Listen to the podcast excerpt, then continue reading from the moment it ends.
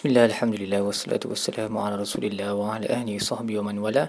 InsyaAllah dalam episod kali ini kita akan membincangkan tadabur bagi muka surat 432 Surah Sabah ayat 32 sehingga ayat 39 Baik, sebelum, seperti mana yang kita sebut dalam episod sebelum ni uh, Ayat uh, 32 um, sampai ayat 33 dia uh, Dua ayat ni dia sebenarnya bermula daripada muka surat sebelumnya um, Ayat 31 di mana uh, orang yang berkuasa dan pengikut mereka akan saling tuduh menuduh satu sama lain uh, kerana masing-masing berada dalam kesesatan.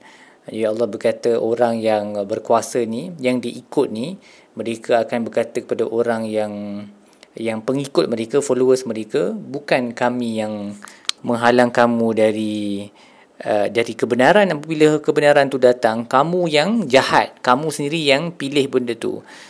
Jadi um, Ibnu Kasir berkata maksudnya kami kami tak buat apa-apa melainkan kami panggil kamu dan kamu jawab kepanggilan kami tanpa dalil dan burhan, tanpa dalil dan hujah kamu tahu benda yang kami sebut pun tak ada dalil dan hujah tapi kamu uh, sendiri ikut dan kamu tak ikut dalil dan hujah yang sebenar yang dibawa oleh para rasul kerana kamu pun ikut syahwat sendiri sebenarnya. Ha, kamu yang pilih benda tu sebab tu or, uh, orang yang berkuasa akan sebut balik kepada orang yang lemah bal kuntum mujrimin. Kamu yang jahat kamu yang mujrimin sebenarnya. Yang orang yang lemah pula followers ni pula akan jawab balik tak engkau kalianlah yang siang dan malam uh, berkomplot uh, menyuruh kami untuk mengkufri Allah um, dan mensyirikkannya. So basically nak kata mereka ni akan saling tuduh menuduh antara satu sama lain wa asaruna damatan lamma ra'ul azab uh, tapi mereka tak akan menyembunyikan kekesalan dalam diri mereka bila mereka nampak azab di hadapan mereka uh, di hadapan lah. So Imam Sa'adi berkata tu, sebab mereka sembunyikan kekesalan tu uh, supaya tak ter mereka tak terekspos lah tak terdedah bahawa silap tu memang mereka punya sendiri. Sebab Allah sebab tu Allah kata wa asarun nadamata lamma ra'ul azab. They conceal the guilt in themselves tak tunjuk. Um, sebab mereka tahu sebenarnya deep down inside semua tu salah mereka sendiri. Mereka yang pilih untuk buat uh, keputusan untuk ikut pengikut-pengikut uh, ketua-ketua yang menyesatkan uh, and sekarang mereka kesal tapi mereka tak tunjuk lah sebab still sampai ke kiamat pun tak nak mengaku juga yang mereka sebenarnya yang yang bersalah. Uh, mereka iktiraf dosa yang mereka buat. Maksudnya mereka tahu yang mereka uh, sesat lah benda yang mereka buat tu sesat. Tapi dia tak nak iktiraf yang benda tu daripada uh, judgmental uh, judgment failure on their part. Mereka tak nak mengaku yang itu daripada kesilapan diri mereka sendiri sebab tu uh, mereka wa'sarun nadamah. Allah mereka menutup kekesalan tu dalam diri mereka. Tapi of course Allah tahu dan Allah bagi tahu kita lah. Dalam Quran ni yang mereka sebenarnya kesal dalam diri mereka sendiri uh, sebab mereka tak berfikir dengan elok tak guna akal uh, bahkan mengikut uh, ketua-ketua mereka tanpa berfikir. So walaupun ayat ini merujuk kepada orang yang mengikut ketua-ketua uh, kafir dan musyrikun yang mengajak kepada maksiat terhadap Allah uh, tetapi dia terpakai kepada semua orang. Sebenarnya orang Islam pun kena belajar lah. Jangan jangan ikut mana-mana orang. Kata uh, dia dia terkenal mana sekalipun dia ag- nampak agamawan macam mana sekalipun tapi kalau benda yang dia buat tu salah jangan ikut Ha, sebab kalau kita ikut pada hari kiamat nanti dia memang akan membebaskan diri daripada kita dan kita akan rugi and in the end it will all be a shouting match saling tuduh menuduh tanpa penghujung. Kemudian Allah menceritakan perihal orang-orang yang kaya dalam mana-mana bandar apabila Allah hantar rasul kepada mereka orang yang uh, hidup dalam kesenangan mereka lah yang paling awal sekali akan kufur dengan para rasul Uh, kerana mereka berkata nahnu aktsaru amwalan wa auladan wa ba nahnu bimu'azzabin. Kami yang lagi banyak anak lagi banyak harta jadi memang kami tidak akan diazab. Dan ini sebabnya adalah seperti mana Ibnu Katsir berkata cara fikir mereka yang materialistik dan mereka tak faham bahawa Allah memberi rezeki dan menyempitkan rezeki ikut kehendak dia dan apabila Allah bagi rezeki ataupun Allah menyempitkan rezeki benda tu bukan menjadi kayu ukur bahawa Allah sayang ataupun tidak kepada seseorang.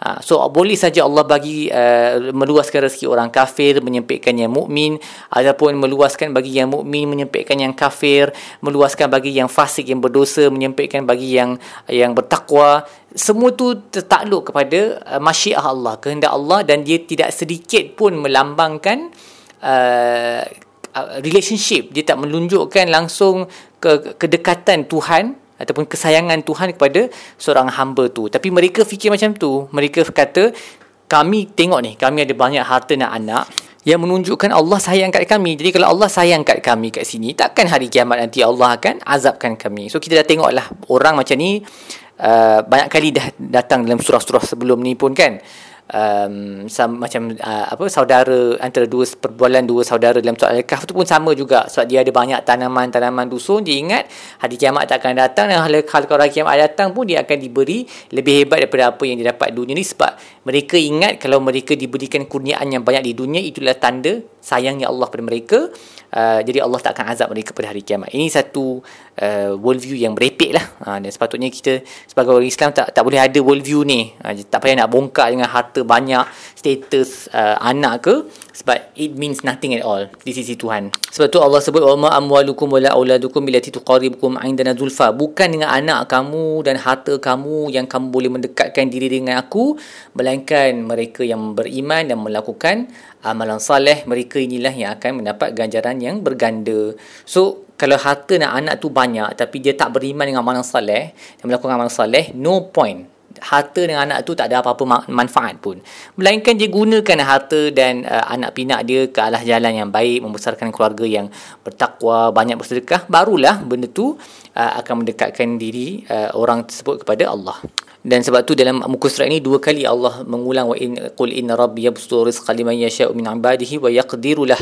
Uh, uh, kepunya apa Allah, sesungguhnya Allah lah yang uh, Tuhan akulah yang meluaskan rezeki bagi sesiapa yang kehendaki dia kehendaki wa yaqdirulah dan juga menyempitkannya. So dalam ayat 39 ada tambah perkataan wa yaqdirulah uh, lahu tu untuknya for his own sake. Uh, dalam ayat 36 perkataan yaqdiru tu dia tak ada lah lepas tu.